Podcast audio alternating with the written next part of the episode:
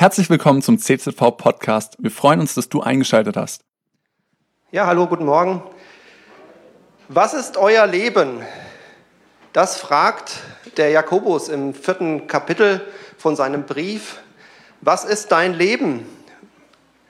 Jeder hat vielleicht so ein Bild vor Augen, so eine Lebensmetapher könnte man auch sagen. Und die hat einen ganz großen Einfluss darauf, wie du dein Leben dann lebst. Für den einen ist das Leben vielleicht eine Reise oder ein Minenfeld. Ähm, die Frage haben wir, glaube ich, dabei.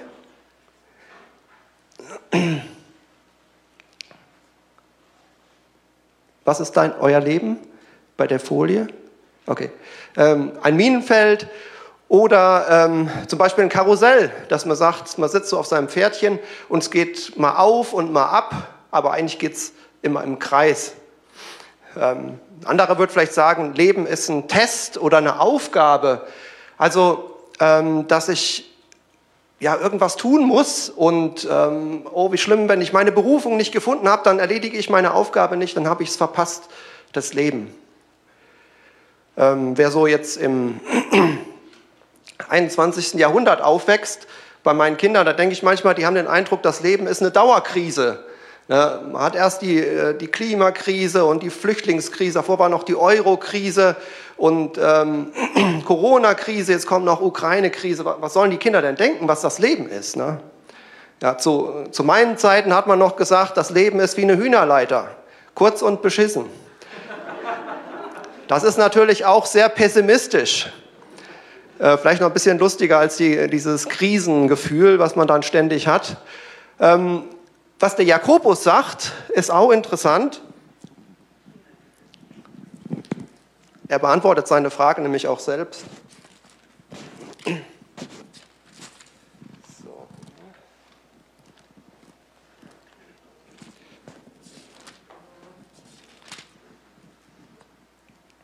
Genau, die Antwort, haben wir, haben wir die vielleicht auch noch?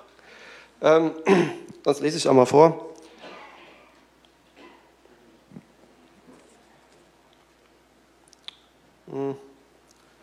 Jakobus 4,14. Was ist euer Leben? Ein Rauch seid ihr, denn eine kleine Zeit bleibt, der eine kleine Zeit bleibt und dann verschwindet. Ein Rauch seid ihr, der eine kleine Zeit bleibt und dann verschwindet. Ich habe mal von einem amerikanischen, berühmten amerikanischen Prediger gehört, John Piper. Ähm, der hat die Frage so beantwortet: Leben ist Krieg. Leben ist Krieg es ist noch mehr als Krieg, aber Krieg ist es immer. Auch sehr pessimistisch. Und ich weiß nicht, wie es euch geht, aber ich bin eher so ein, so ein friedliebender Mensch. Und ich denke mir dann, ja, ähm, so will ich mein Leben eigentlich gar nicht, also wenn das Bild mein Leben prägt und das, wie ich mich im Leben verhalte, so will ich ja eigentlich gar nicht sein. Äh, passt das dann überhaupt zu Jesus ähm, mit dem Krieg? Jesus, der wird doch immer so friedliebend dargestellt. Ähm, denkt man manchmal, der hat sich Blümchen geflochten und ins Haar gesteckt. Oder wie, wie wird er gewesen sein? Wie, wie, wird seine Einstellung zu Krieg und Frieden gewesen sein? Und da gibt es manchmal Verse, die sind schon auch irritierend. Er sagt an einer Stelle, ich bin nicht gekommen, um Frieden zu bringen, sondern das Schwert. Ja, und dann, oh, Jesus, der liebe Jesus, der sagt sowas. Ähm, der sagt aber jetzt nicht, dass die Jünger zum Schwert greifen sollen, sondern das hat er äh, denen eher ähm, nicht nahegelegt, hat sie davor gewarnt, ähm, sondern er sagt, ähm, meine Lehre, die wird die Leute so ärgern, dass die mit dem Schwert auf euch losgehen werden. Und ist auch tatsächlich so passiert. Ähm, in der Überlieferung, christlich, frühchristlichen Überlieferung sehen wir, dass von den zwölf Jüngern ähm, zehn ähm, ermordet worden sind. Und der eine, der Judas, der hat sich ja selbst umgebracht, nur der Johannes, der hat überlebt. Ja, also das Leben ist gefährlich, auch als Christ. Und ähm, das sehen wir dann natürlich auch bei Paulus. Da gibt es berühmte Verse, gerade wenn Paulus an den Timotheus schreibt, sagt er, kämpft den guten Kampf des Glaubens. Oder ähm, leide mit als ein Streiter Christi Jesu. Oder wer in den Krieg zieht, verwickelt sich nicht in Dinge des alltäglichen Lebens. Also es ist irgendwie doch das Leben auch, zumindest auch, ein Kampf. Und den Höhepunkt von dieser, ähm, diesem Bild des Kampfes finden wir dann im Epheserbrief, in Kapitel 6 am Ende.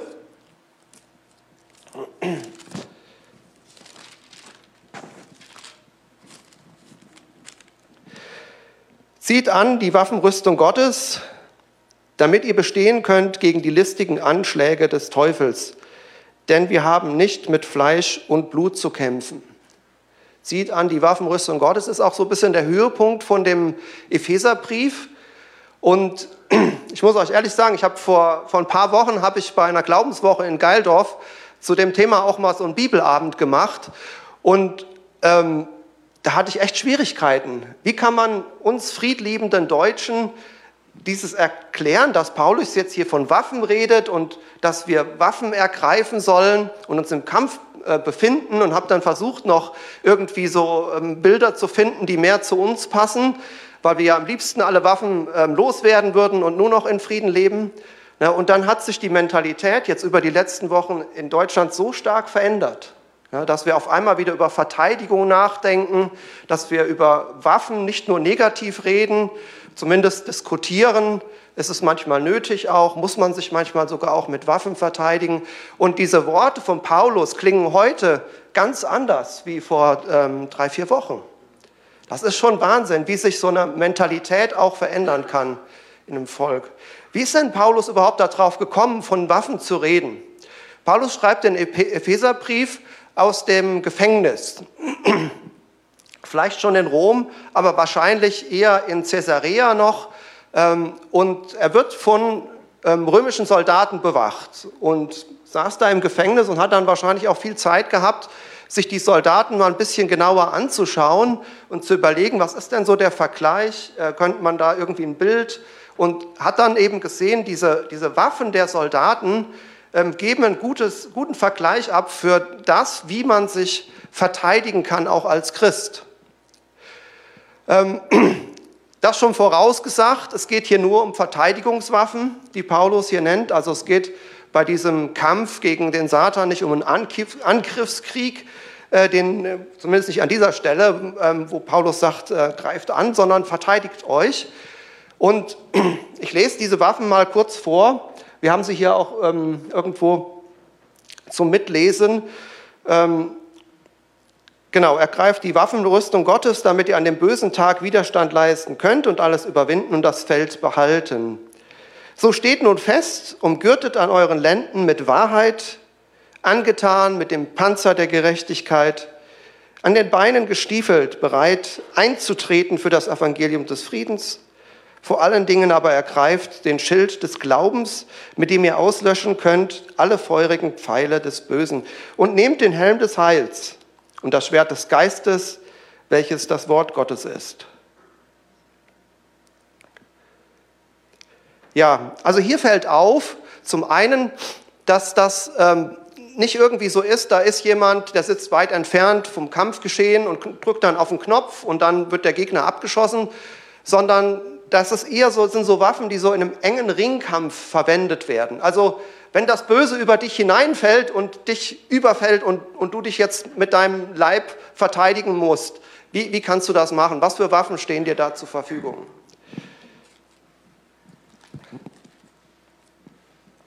Ähm, genau, und das andere ist ähm, interessant, dass es um Waffen geht, die ähm, nicht so voraus ähm, zum, zum, zum Vormarsch gedacht sind, sondern bei allem äh, geht es darum, das Feld zu behalten, die Stellung zu behalten. Man könnte nämlich denken, beim Paulus, der war ja eigentlich so ein Missionar, ne, der ist ja rumgezogen äh, durch die Landen und hat von Jesus erzählt, dass er dann so sagt, zumindest bei, der, bei dem Evangelium, den Stiefeln zum Evangelium, ne, da sagt die Schuhe, ähm, damit könnt ihr dann rumlaufen und dann ähm, das Evangelium weitersagen. Aber selbst bei den Schuhen ähm, sagt er eher, die, die sollen feststehen, die sollen sich sozusagen in den Boden eingraben, dass man die Stellung behält, dass man nicht nachgibt, also dass das Evangelium einem nicht geraubt wird. Es geht bei allen Waffen darum, hier einfach die Stellung zu behalten und sich nicht umwerfen zu lassen, umschmeißen zu lassen. Und es sind Waffen, die ähm, sind im Kampf natürlich nicht gegen Fleisch und Blut, sondern gegen die Mächte des Bösen. Und ich glaube, dieses ähm, wir kämpfen nicht gegen Fleisch und Blut, sondern gegen die Mächte des Bösen. Das erleben wir ähm, zurzeit als Christen auch in Deutschland.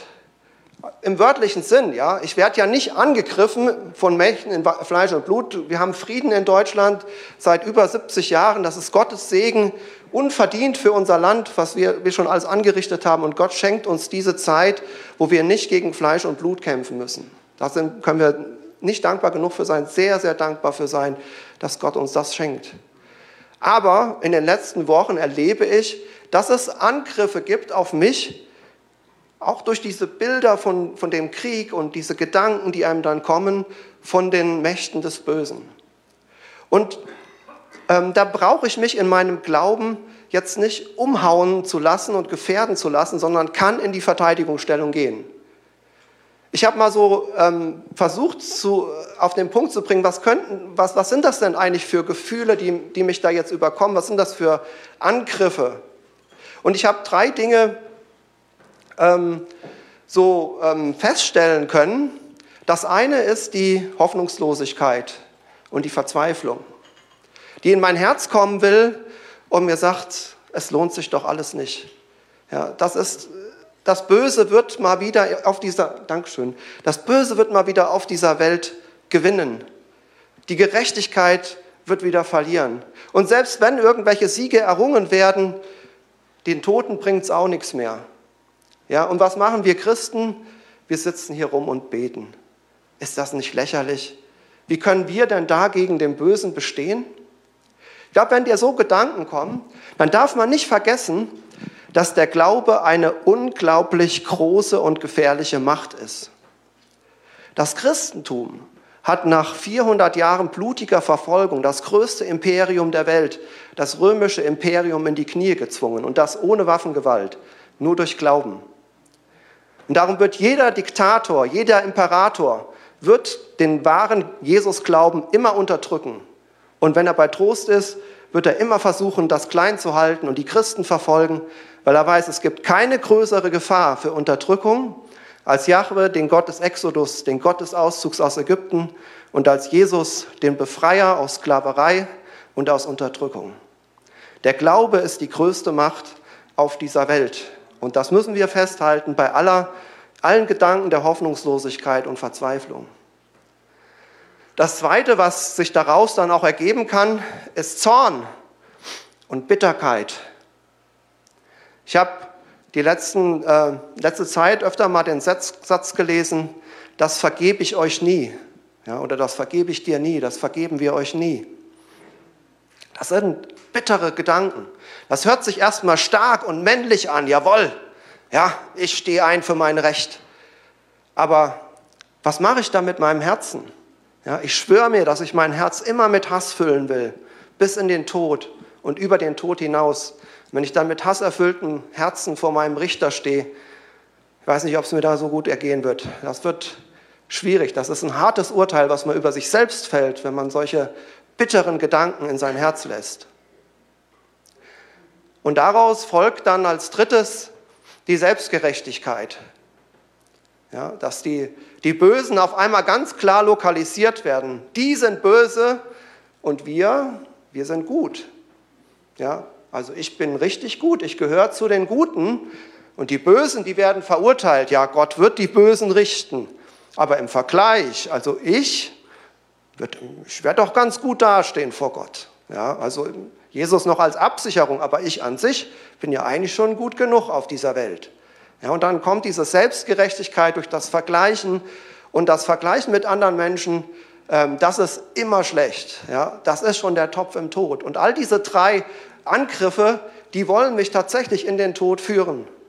Ja, die Bitterkeit, äh, die Verzweiflung und auch die Selbstgerechtigkeit.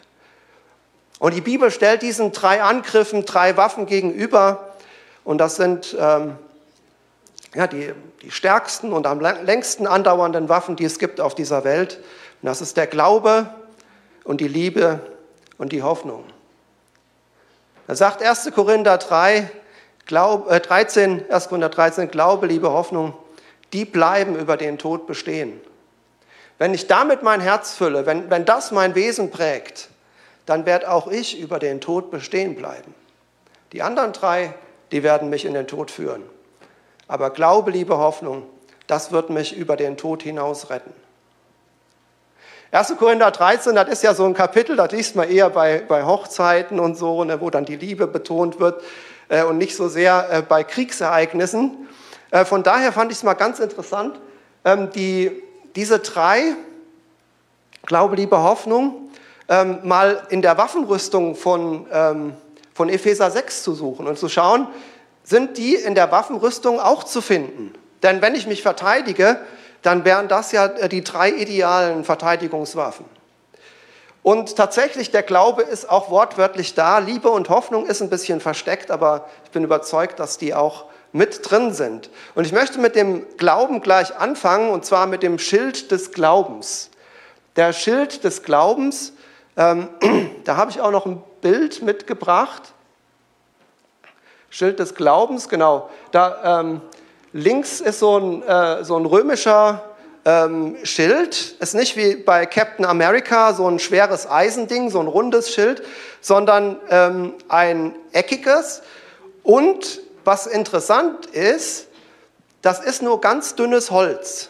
Weil die Soldaten, die mussten beweglich sein, die konnten nicht irgend so schweres äh, Zeug mitschleppen.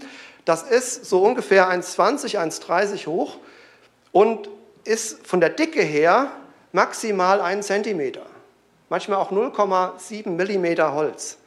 Ja, also das geht ganz leicht kaputt. Die haben das dann noch mit Leder verstärkt und äh, außen nochmal mit so Blech, ähm, dass es nicht gleich zerbricht. Und jetzt heißt ja, ähm, wir sollen den Schild des Glaubens anziehen, um die feurigen Pfeile des Bösen auszulöschen. Wenn man sich jetzt überlegt, da, da kommen dann so, so äh, Pechpfeile, die, die gehen dann in diesen Schild rein der fängt ja gleich an zu brennen, ist ja aus Holz. Ne? Wie, wie passt denn das? Aber es gab tatsächlich Schlachten, wo die mit diesen Holzschilden feurige Pfeile des Bösen ausgelöscht haben. Übrigens, diese Schildkrötenformation, die es da in Asterix ähm, gibt, die äh, gab es wirklich. Ja, dass sie diese eckigen Schilder dann so aneinander halten. Deswegen war das gut, dass die eckig waren.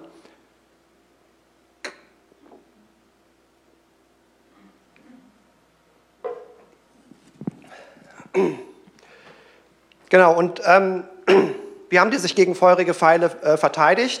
Die haben die Schilder vorher in Wasser getunkt. Die waren triefend nass und dann konnten die Pfeile, tatsächlich wurden die dann auch gelöscht. Also da gibt es auch Berichte drüber. Ja, was ist das Gegenteil vom Glauben? Das Schild des Glaubens das Gegenteil von Glauben, würde man normal sagen, ist der Zweifel. Ja, der Glaube, der stellt sich fest auf die Grundlage Jesus und der Zweifel, der wankt, ne, wie, der, wie der Petrus in den Wellen und guckt dann irgendwo rum und nicht mehr auf Jesus. Und irgendwann hat man, äh, hat man den Glauben eben dann, wenn, man, wenn, wenn der Zweifel überhand nimmt, dann ist der Glaube ähm, stark gefährdet. Ja. Was aber noch gefährlicher ist als das Gegenteil, ist die Fälschung. Paulus sagt, damit müssen wir leider rechnen bei den Angriffen des Teufels, weil der Teufel wie ein Engel des Lichts ist und sich verstellt. Und deswegen gibt es so einen gefälschten Glauben, also einen, einen, der sieht äußerlich wie Glaube aus, ist aber kein Glaube der ist auch nicht erst jetzt erfunden worden, sondern den, den hat das Böse gleich am Anfang auch schon bei der Urgemeinde erfunden und der läuft parallel durch die Kirchengeschichte immer durch mit dem parallel zum wahren Glauben. Und das ist so eine selbstgerechte Frömmigkeit. Ich habe mal geschaut, im Epheserbrief selbst ähm, gibt, ist das zwar angedeutet, aber im Kolosserbrief ist es am, am besten beschrieben. Und da haben wir auch noch eine Folie, genau, Kolosser 2, 23 ähm, wo Paulus dann sagt, diese, diese selbstgerechte Frömmigkeit beschreibt, zugegeben, es handelt sich um eine Frömmigkeit. Die hat den Anschein besonderer Weisheit, ein selbstgewählter Gottesdienst, Demut, Schonungslosigkeit gegenüber dem eigenen Körper.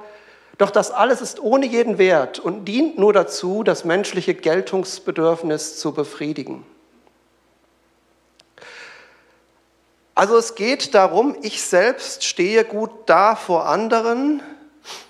Die anderen sehen mich und denken, das ist ein guter Mensch, ja, der, der ist fromm und der ist sogar also, ähm, schonungslos gegenüber sich selbst, aufopfernd. Ähm, diese Art der selbstgerechten Frömmigkeit äh, kann man so ein bisschen daran erkennen, die ist unheimlich anstrengend. Weil man muss sich immer unheimlich bemühen, dass man gut vor anderen dasteht und wenn es mal nicht klappt, ist man vielleicht auch schnell beleidigt oder denkt sich, oh, äh, jetzt muss ich wieder gucken, dass ich wieder gut dastehe vor den anderen. Der Glaube ist genau das Gegenteil von Selbstgerechtigkeit.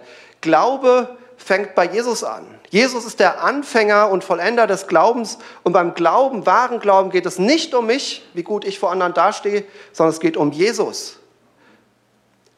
Und Glaube fängt da an, dass ich zugebe, dass ich eben nicht gerecht bin, dass ich ein armer Sünder bin und auch mit meinen äh, 30, 40, 50 Jahren eben noch zu ganz allem fähig bin als sündiger Mensch. Ja? Und dann zu Jesus zu gehen und sagen, Jesus, du siehst mich, so bin ich ehrlich. Ich habe keine Chance vor dir. Gib du mir deine Gerechtigkeit. Und Jesus ist am Kreuz für jeden von uns gestorben. Er hat die wahre Gerechtigkeit am Kreuz erwirkt. Und diese Gerechtigkeit, das ist alleine unsere Basis. Nicht wie gut ich bin, wie gut ich mich präsentiere, sondern was Jesus für mich getan hat. Wir sind keine Gemeinschaft von Selbstgerechten, sondern eine Gemeinschaft von begnadeten Sündern. Und so ist das auch bei meinem Glauben. Ich brauche den Glauben nicht so aufzublustern, ja, hier mein Schild des Glaubens, so toll steht es da. Ich brauche, Jesus sagt, nur wie ein Senfkorn, ne, so richtig klein, das reicht schon. Du brauchst keinen großen Glauben, du brauchst einen Glauben an einen großen Gott. Ja, das ist der Glaube und mit dem kann ich die feurigen Pfeile des Bösen auslöschen. Also wenn dann die Verzweiflung kommt, wenn dann eben auch das dieses Geltungsbedürfnis kommt, der Stolz, dass ich gut dastehen möchte, dann kann ich dieses Schild hinhalten und sagen, nein, ich bin ein Sünder, ein begnadeter Sünder. Alles, was ich habe, habe ich nur von Jesus, im Namen von Jesus und diesen feurigen Pfeil auslöschen. Und wenn ich selbst nicht habe, nehme ich dieses ganze Ding, das Schild und den Pfeil und gehe im Gebet zu Jesus und sage, Jesus, die Nummer ist mir zu groß, du musst das lösen. Und im Gebet kann ich das Jesus abgeben und sagen, ich distanziere mich davon, ich distanziere mich von diesen Gedanken der Selbstgerechtigkeit, von den Gedanken der Bitterkeit. Das hat mit mir nichts zu tun, das bin ich nicht. Das gebe ich ab und ich nehme deine Gerechtigkeit. Das Einzige, was ich bin, ist ein Kind von Jesus. Das ist der Glaube. Die Liebe finde ich ähm, sehr stark in diesem Evangelium des Friedens. Wir sollen eintreten für das Evangelium des Friedens. Und das ist, kann man sich so vorstellen, ähm, wie so ein, wie so ein Kreuz. Wir sagen das eine, der Glaube ist die, die vertikale Beziehung zwischen mir und Jesus. Und der Friede, das ist so die horizontale Beziehung der, der Menschen untereinander. Ja, und wir sind zum Frieden aufgerufen, äh, zum Frieden mit jedermann, aber auch zum Frieden untereinander als Christen. Und Paulus nennt im Epheserbrief im vierten Kapitel einige Dinge, die diesen Frieden bedrohen. Also auch hier ein Angriff auf die Liebe untereinander, auf die Liebe zu anderen Menschen, auf die Liebe in meinem Herzen. Und ein, äh, eine, äh, ein Angriff, ein feuriger Pfeil, könnte man sagen, ist sozusagen der Zorn. Der Zorn auf den anderen. Ähm, ein weiterer Angriff ist das schlechte Reden ja, das den Frieden untereinander so stark zerstören kann. Und ein weiterer Angriff ist die Bitterkeit, die sich so wie eine Wurzel im Herzen dann so festsetzen will und wo ich bitter gegenüber anderen Menschen werde.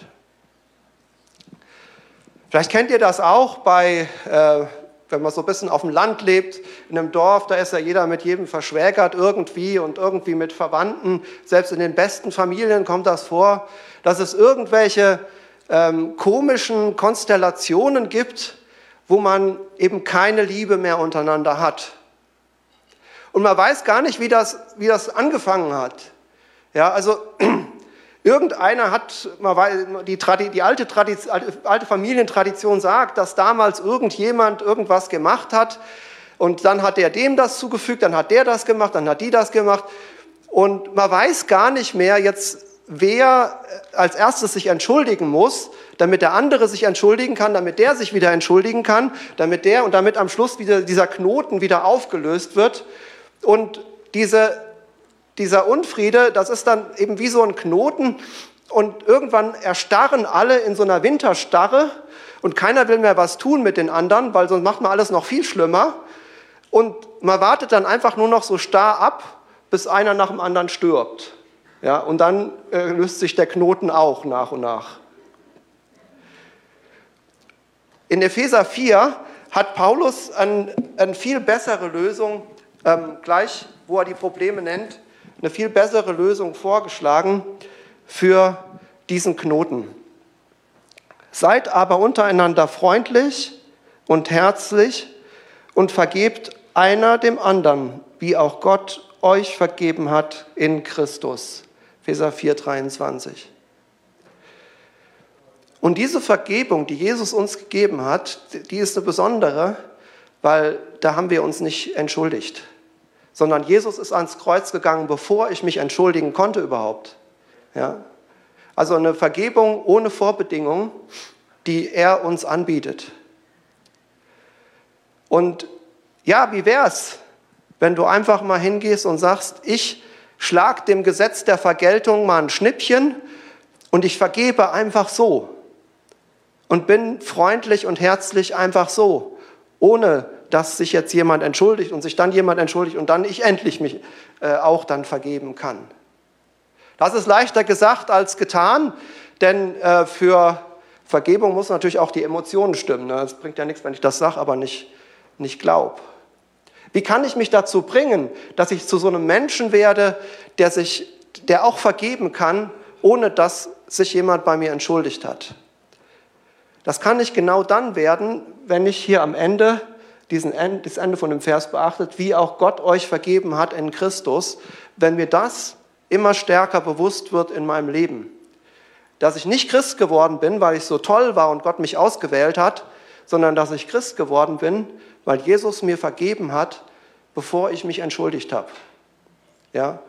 Und je mehr ich mir das bewusst war, diese Gnade, dass Gott mir vergeben hat, bevor ich mich entschuldigt habe, diese Gnade, äh, da wird mein Herz dann auch immer größer werden und dann werde ich irgendwann auch sagen können, ach komm, was der andere mir da angetan hat, hat es nicht besser gewusst. Ne?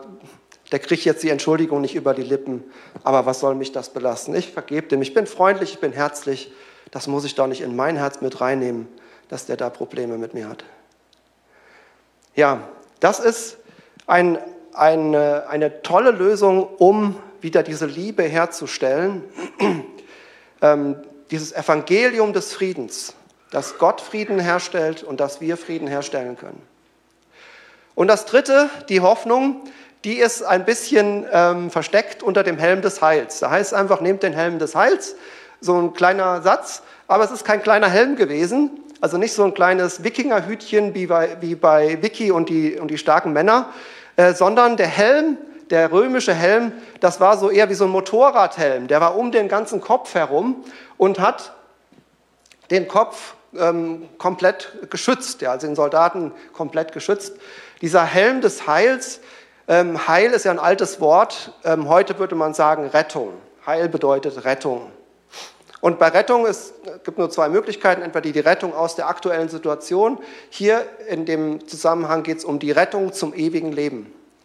Jesus hat am Kreuz gesiegt und meine Rettung, deine Rettung, wenn du mit Jesus verbunden bist, die steht jetzt schon fest. Ja, deine Rettung steht jetzt schon fest. Er hat dir verheißen, er wird deinen Glauben bewahren.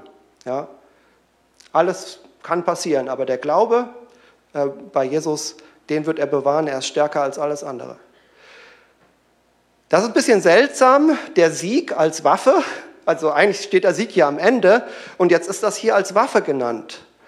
Und es ist tatsächlich die Hoffnung, ja, Glaube, Liebe, Hoffnung. Das Dritte, die Hoffnung, ähm, die unter diesem Helm des Heils verborgen ist, nämlich die Hoffnung auf den Sieg.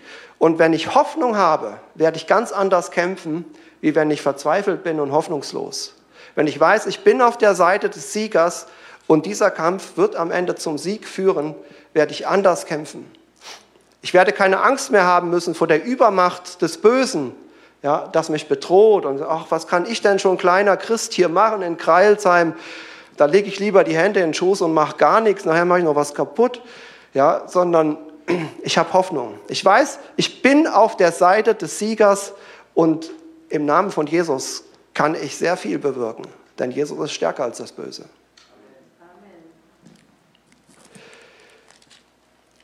Ja, es gibt Momente, in denen diese Hoffnung eben verloren scheint und ich frage mich, wo ist Gott? Hat sich der eine oder andere vielleicht auch die letzten Wochen gefragt, wo ist Gott? Wo ist Gott? Und die Verzweiflung will ins Herz kommen. Und ich habe euch zum Abschluss noch einen Vers aus dem Philipperbrief mitgebracht, der eigentlich ganz bekannt ist, wo ich denke, aber äh, da, da steckt ein Geheimnis drin, äh, was wenig beachtet wird.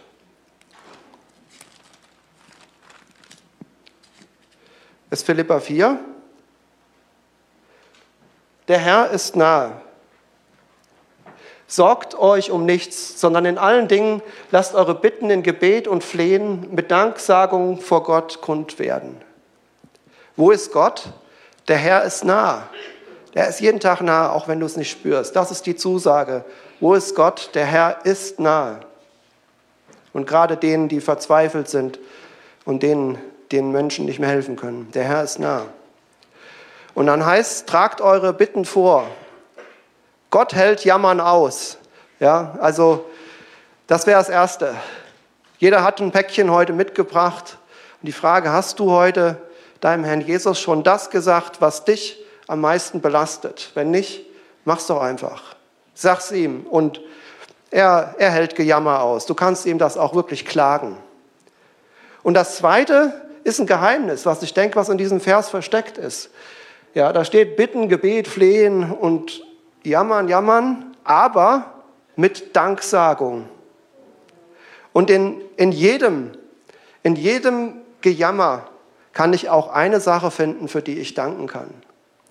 Und ich glaube, das ist etwas, was uns so, so ein Stück so die Tür äh, zum Himmel auch öffnen kann in unser Leben hinein, dass das Licht Gottes wieder in die Dunkelheit reinscheint. Dass ich mich frage, Herr, in diesem Schwierigen, wofür kann ich danken? und mit dem Danken dann wieder neue Hoffnung auch in mein Herz hineinlasse. Amen. Cool, dass du dir unsere Predigt angehört hast. Wir hoffen, sie hat dir geholfen und wir wollen dich ermutigen, auch während der Woche Teil einer Kleingruppe zu werden. Schreib uns einfach eine E-Mail an podcast.czv-kreuzheim.de oder komm einfach am Sonntag in unseren Gottesdienst. Folge uns außerdem auf Facebook oder Instagram für alle weiteren Infos. Wir freuen uns auf dich.